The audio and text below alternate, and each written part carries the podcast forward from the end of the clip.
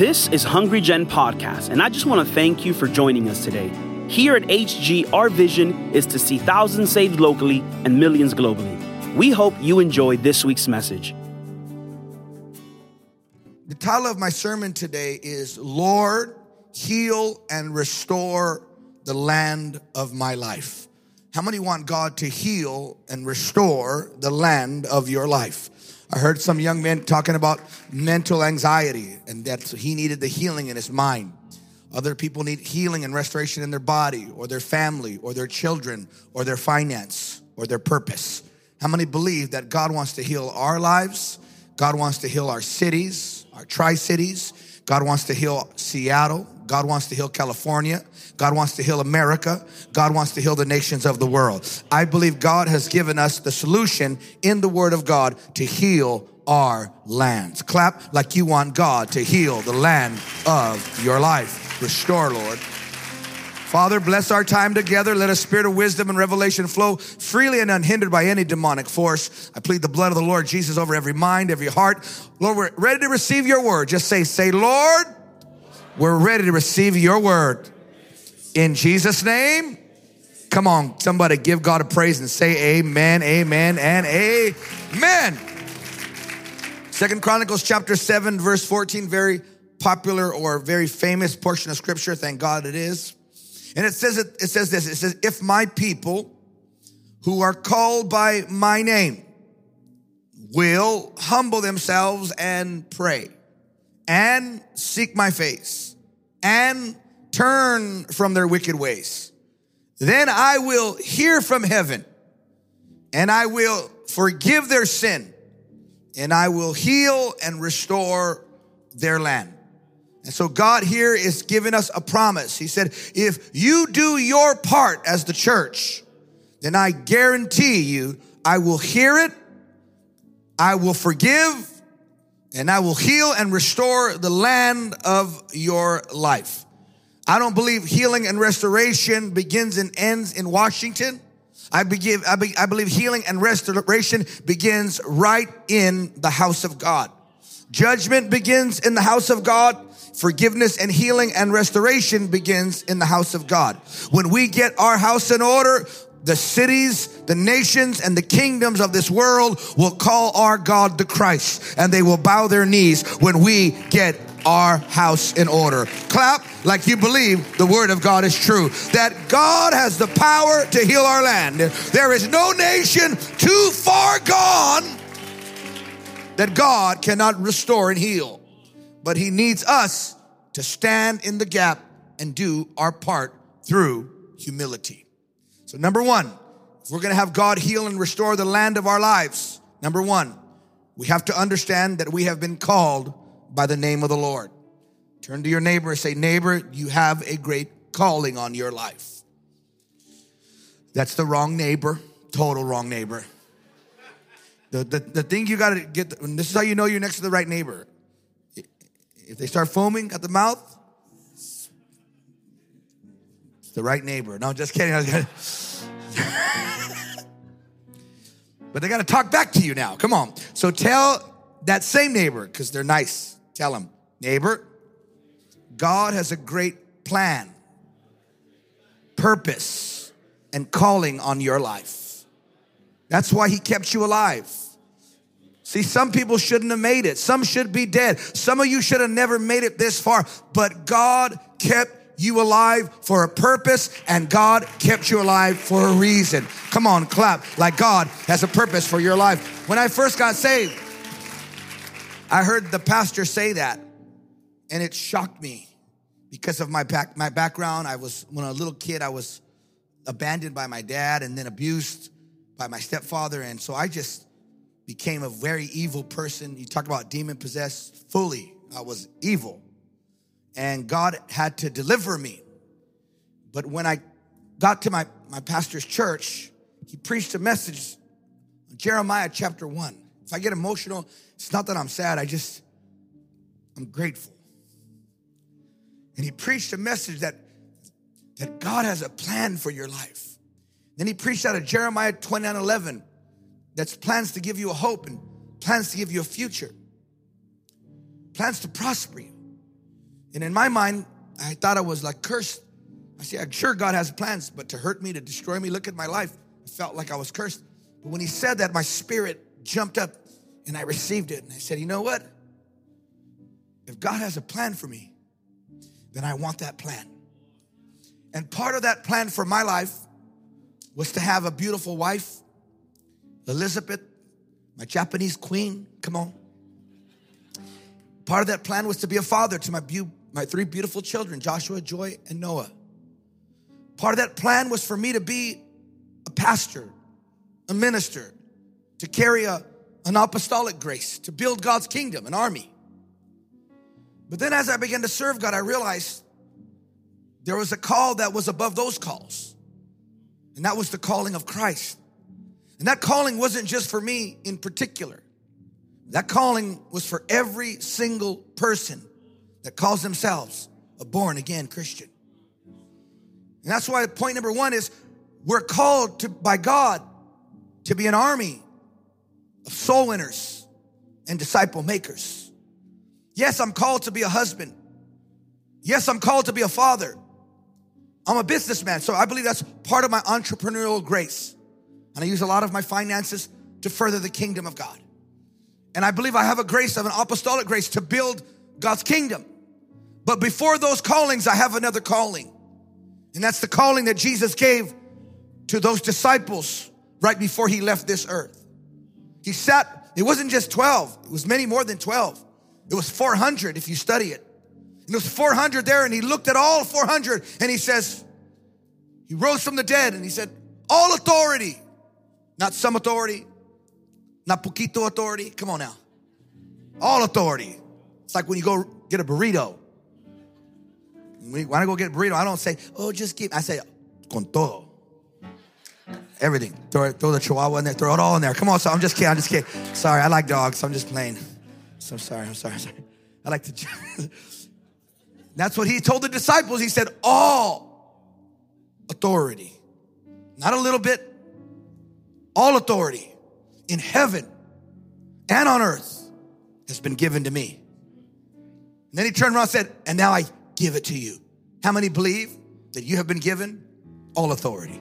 That there's no devil, there's no demon, there's no there's no bondage that's greater than the authority that God has given to every believer. Every believer. The moment you got born again, those that just got saved, got baptized, they got all power over the enemy, all authority. They may have to learn it and walk in it, but the moment they receive Christ, they step into that full rank of authority and power. All authority. Come on, clap like you have all authority. All authority. Not a little, todo authority. Come on. All authority. Both in heaven and earth. Then he says, therefore, with this authority, and I always think about these, these, you know, as a pastor, I've been at the bedside of many people who've breathed their last breath and and it's always different. Sometimes it's glorious, sometimes it's quite sad. People are just fighting for that last breath. Been there many times. But at, at I think about my grandma, her death was glorious. She was a prayer warrior. But right before she went to be with the Lord, she didn't speak English. She was only, maybe, well, she shrank every year. Grandma Kuka, come on, she started about this tall, but you know, she was like Yoda though, powerful. You know, Yoda moved real quick, you know, the spirit, she was powerful, man. And she was dying, she was gone, she was going home. And right before she died, she like sat up out of the bed. It's kind of quite, she scared me because she's like a hundred or something. We lost track. She, she was from Mexico. She didn't come here legally. Come on, somebody. She came in a bus on the bottom. Come on. she got here though. She got here. Grandma Kuka got here. And it's right before she died, she stood up like, whoom and she was a Pentecostal lady. She was actually part of the Azusa Street revival. She stood up and she called for me. She laid hands on me and she's like speaking in tongues. I'm like, ah! And then she shared a few words, her last words. And then she went home to be with the Lord. But those last words represent the totality of what she represented in life. Those, were the words that carried everything she was about. And she wanted to make sure that what she carried, she imparted to the next generation. I believe that day I received a spirit and a mantle of prayer because that was important. She couldn't read English, she could only read the Bible. But that when that woman would pray, oh God, heaven would come down. One of my nephews went there one time. He was running from a bad thing he did with crime. I can't say, you know, we're on live stuff like here. Statue of limitations real in California. and he went there to hide at Grandma Kuka's house. He was a big guy, tattooed from his forehead, back of his head to his toenail. This, this was a hardened gangster. He goes, Grandma Kuka, can I just hang out? She's like, yes, mijo, yes. All old, you know, oh, cookies and papa. She's cooking, but she's got a scheme. And she, she's gonna feed him. She goes, mijo, can I pray for you? And, she, yeah. and she's like, okay, grandma. and she dropped him, cast the devil out right there. That boy became a preacher, man. This was a power. Yoda, I told you, the, shock, the force is strong with this one. So that's, that, that's the totality of her life right there. That's the end of her life. Right there, she's gonna give everything she's about. So you could honestly say this would be the last sermon Jesus really gives before he goes home to heaven. This is the most important message really he ever preached. He saved the best for last. He taught us that when he turned water into wine, that he saves the best for last. He's a crescendo God. He's like a symphony and he builds and he builds. He heals the sick. He raises the dead. He casts out devils. Miracle after miracle, milagro after milagro, and he crescends with all authority.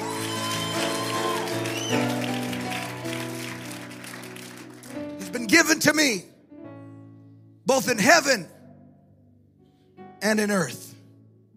Go therefore and make disciples What? Make disciples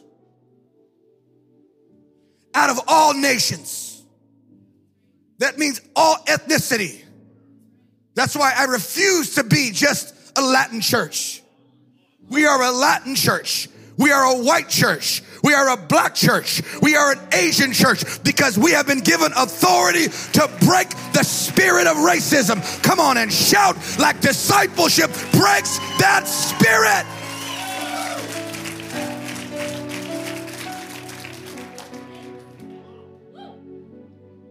Baptizing them, baptismo, immersion, baptizing them in the name of the Father, in the name of the Son, and in the name of the Holy Spirit. And don't just baptize them. Now teach them. Here's discipleship. Teach them to observe. Teach them how to obey. There's the rub. Because Americans, we don't obey nobody. That's how we became America. We disobeyed the Queen. It's in our Constitution. These independent states of America. And we have a spirit of independence about us. But the kingdom of God is not an independent spirit, it is a codependent spirit. I need you and clap like we're gonna break a spirit of independence. All authority has been given to me, both in heaven and in earth. Go therefore and make discipline once baptizing them in the name of the Father, Son, and Holy Spirit, teaching them, teaching them, child training them. It's a beautiful child. What's it, what's the child's name? Huh? Theo. And what's your name? Ivan. This is your baby? Got the blonde hair. Pray it stays. All right? This little baby, you have a responsibility to disciple him. You have a responsibility to disciple him, to, to teach him to obey. First of all, you two. Because if he can't obey you, he won't obey anybody. That's good. Come on. And the Lord spoke to me 10 years ago, nine now. He said, Son, I want you to take, you built a great church, It was like 2,000 members at the time, almost 2,000. I looked out and he said, Look at that. And I got nervous because it was getting bigger, quicker. Baptizing 100 people every, every, every two, three weeks. Still do that. It was getting bigger, but I got scared because I saw it getting bigger and bigger and shallower and shallower. And I realized this is becoming a consumer church. But Jesus asked me to make disciples. These are not disciples, these are Christians that attend. But if I ask them to lay their lives down, they'll be the first to leave Jesus. That's why COVID exposed what we really built.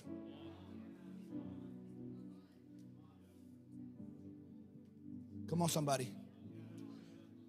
But that's your child. And the Lord spoke to me. He said, Son, you love Joshua. You love Joel. You love Noah. You give your life for those boys and your daughter. Everything you have, you give because you love them. Because the problem is, you don't love my kids the way you love yours. And if you'll love them the way you love yours, I'll give you an army and I'll give you a sustainable revival. And today, I've made up my mind that we're gonna love God's people like we love our own children, and we're gonna disciple them, and we're gonna train them, and we're gonna raise them. Come on, clap. Like, come on, if my people, if my, come on, if my, we got the prayer, we got the seek, we turn from the wicked way, but we haven't answered the call. If my people were called by my name, so that calling of saying, okay, you know what that required me to do? That required my love to get bigger. My love for my children, I had to put it on God's children now. That's why Paul made strange statements in the New Testament. He called one church, you know what? The, he called the church of Galatia, you know what he called them? Paul was never married. Paul never had children. And he called them my children. Paul, you never had children. Paul's like, yes, I have. These are spiritual children. And I take full responsibility, not just to convert them, but to form the character of Christ in them, to take the authority I have and not just cast a devil out, but to journey with them because that devil may be gone, but his mentality is still in them. Come on, somebody clap like this is a journey, not a moment. Some of you know what I'm talking about. You got delivered on these altars but you still have crazy thoughts going on. Of course, because the spirit's gone, but the spirit carries a voice, and that voice creates a mentality. And now you have to get a more, more a metamorphosis, and you got to go to the Word of God, and you have to have a leader journey with you to reframe your mentality so you never go back, and not just never go back. Somebody is in your future that needs the freedom you got on that altar. Come on, somebody clap like we're going to raise an army of soul winners and disciples disciple makers. Not a religion. It's not a religion. this is a conviction. That's why I said, okay, Lord, let's do it. I like to come down here. I like him. I appreciate you. I like you. He's the internship director? No wonder why. His hair is red. He looks good. Look. Who's the red hair guy in the Bible? Red, red and hairy. Are you hairy? No, I'm just kidding. I'm just kidding. Esau, Esau, Esau. so I started, so then I got 2,000 members and I saw, now I have to like, okay, we're gonna make disciples. And I started preaching it and people looked at me like some of you are looking at me. It's not that bad actually, you're pretty good. But they were looking at me like, what do you mean? Yeah, God wants you to make disciples. Make disciples. Who? What? What are you talking about? Now, that's what God says. And I, then I then I took it to another level. I said, actually, this is what the Bible really teaches: that we're all going to stand before God and actually have to give account for our obedience to that commission. So when you get to heaven, and I get to heaven, it's not just who got who got saved, but where are your disciples? And so if I ask most people in this room today, where are the disciples you're working with? Most people in this place would have nobody. But yet Jesus said, that's why I gave you the authority. I didn't give you authority just to get, get cast a demon out of them. That's the very first step. Now that the demon's gone, what are you gonna do with them? You gotta journey with them. That's what my pastor did. He took me into his home because he realized if I don't journey with this boy, he's not strong enough to make it by himself. He's a baby in the Lord, and the enemy will wipe him out. So he journeyed with me and spoon fed me milk until I got stronger until I became a child. And then children need bread and began to teach me the bread. And then I got stronger. And then young men overcome the wicked one and you give them meat. And then I got strong. And then I began to eat strong meat as a father. And now I can multiply. But he carried me because he loved me. Will we carry a generation? Come on, somebody. Will we carry a generation into the Holy of Holy? Into the presence of God? If not, well, you have like I had a big turnover.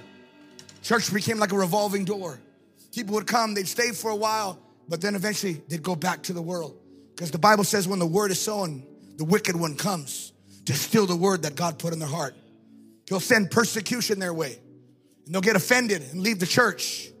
He'll send tribulation, hard times, and if they're not being discipled and tribulation hits, hard times hit, they quit. Some people are in this room, you're, you're here right now. You're, you're here, but you quit. You quit. You tithe, you come, but don't ask you to do nothing because you already quit. And some people literally quit. And that word is sown, and the enemy goes after. He sends what? The world, the lust of the flesh, the distractions, the love of money. I started preaching to our church. We got to make disciples. You know what they started feeding me? I'm busy. Busy doing what? I got to make money. So now money is more important than the commission. This is where you find out who's who. Do you really love God? Or is it just this? Because if you really love God, you're gonna lay your life down so somebody else can live. We expect pastors to do it, we expect leaders to do it, but don't put that on the church. That's not our responsibility. Ike? That means what? Come on, somebody. What does the Great Commission say? I got three claps. I told you. Somebody help me preach. Come on. Come on, this is a revival. This is not a Sunday morning sermon. This is how you break open the Tri Cities. This. Oh. Come on, clap. Come on, shout. Come on, give God praise. We'll go.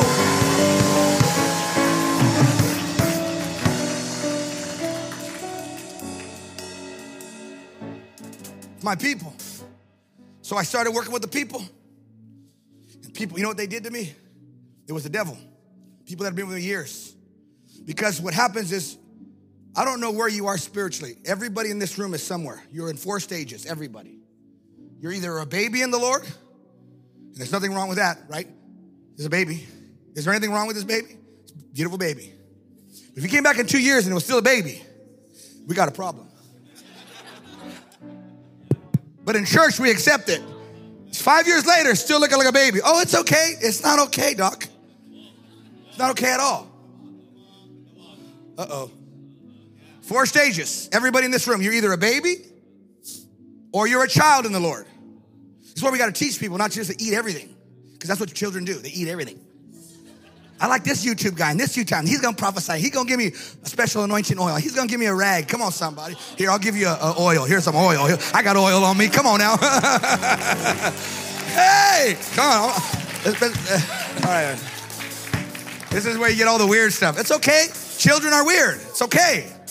Children talk, they make no sense. Like my son says brilliant things like, Dad, you know, I want to be a preacher like you, and I want to be, and I want to be Spider-Man. Like, okay. Children, expect it. But then the third stage, somebody in there, you're a young man or young woman. You eat the meat, and that Bible says you're the ones in leadership. You overcome the wicked one. You're in leadership now. You're, you're, you're an internship program. Then you go to that next level where your pastors are. And that's you become a father, a multiplier. You can be trusted. And now you eat that strong meat. But you have little babies wanting to eat strong meat, and it's gonna choke them and confuse them. Well, everybody in this place is in one of those four levels. And so if you're a baby, yeah, it's not time to make disciples. It's time to get better. If you're a child, it's not time to make disciples. It's time to get better.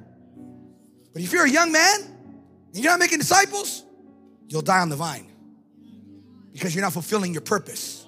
And it, God, I gotta say something. I'm gonna say something. I'm gonna say something. inside every person is the grace and the authority and the ability to obey that great commission.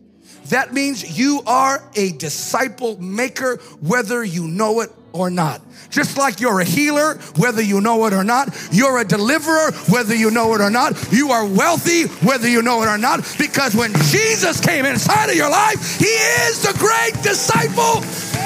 Somebody give God a shout of victory like you believe it's true. So, I gotta, I gotta close. And so, I started doing this, and the, people started manifesting. I thought I'd already did deliverance on them. they manifested their rebellion. Do my own thing. They manifested. I'm leaving. Why? Because I'm. I decided. This is what I decided. I keep using this beautiful baby. All right, I am. Does this baby have diapers? Okay. Does and and it does it does he change his own diapers? No. So you change it. You do too? Who does it more? Nah, I just kidding. Who, who's up in the middle of the night? That's good, brother. You're winning with me already. Okay. He's being, he's just like, oh my God. Okay. Okay, so so you change the baby's diapers, okay? There's nothing wrong with that. Because that's what pastors do. That's what leaders do. We change babies' diapers. Because a lot of you do a lot of poopies. Come on, somebody. Right? Right? So finally I told him, some of you I'm gonna change your diapers. But some of y'all been here four years, five years, and you still want me to change your diaper. You're dealing with the same devils you dealt with when you first got here. The same mentality, the same marriage problem. Same, no, no, you got to conquer now. And you gotta help somebody else's marriage. You gotta help somebody else get out of drugs. You gotta help somebody else get out of depression. You have to, come on, somebody. Come on. This is powerful, man. Wow. So when I did that, sit down there, sit down there. Spanish, me sit down. So when I said that to them, they manifested. They started leaving. What? What? I pay you my tithe to change my diaper. They didn't say it, but they said it by leaving. As a matter of fact, I'm going on Instagram. Because all my friends are pastors in the area. So I'm going down the street. Finally, I started calling my friend. We got wind of it. Like, here they come. By the way, pastors know each other. we got a weirdo coming. You got the you got the, the parking lot prophet. He's coming. You know the parking lot prophet? You know about that. You don't have him here? You don't have him here. Oh no, watch this. Oh, brother, watch, watch this. Watch this. This is a funny story. No, you'll like this one. Had the, oh, I got. I'm out of time. Okay, so I had this girl, Joyce. She was a prayer warrior. She loved the Lord. She was always smiling, like always smiling. She's like that kind of person that's just happy, right? She sits there and me and my wife are there. I said, "Hi, Joyce. I gotta talk to you." She looks sad, like her countenance fallen. I felt like the Lord. Why has thou countenance fallen? She goes. She's like, uh. I was like, what's wrong, Joyce? You never like this. She's like, well, he gave me a word. I said, uh oh. Where in the parking lot? What word, Joyce? He said, I'm his wife. I said, he did, huh? And then the gangster come out. Come on, somebody. I said, is that right? I said, is that right? I said, okay. He said, yeah.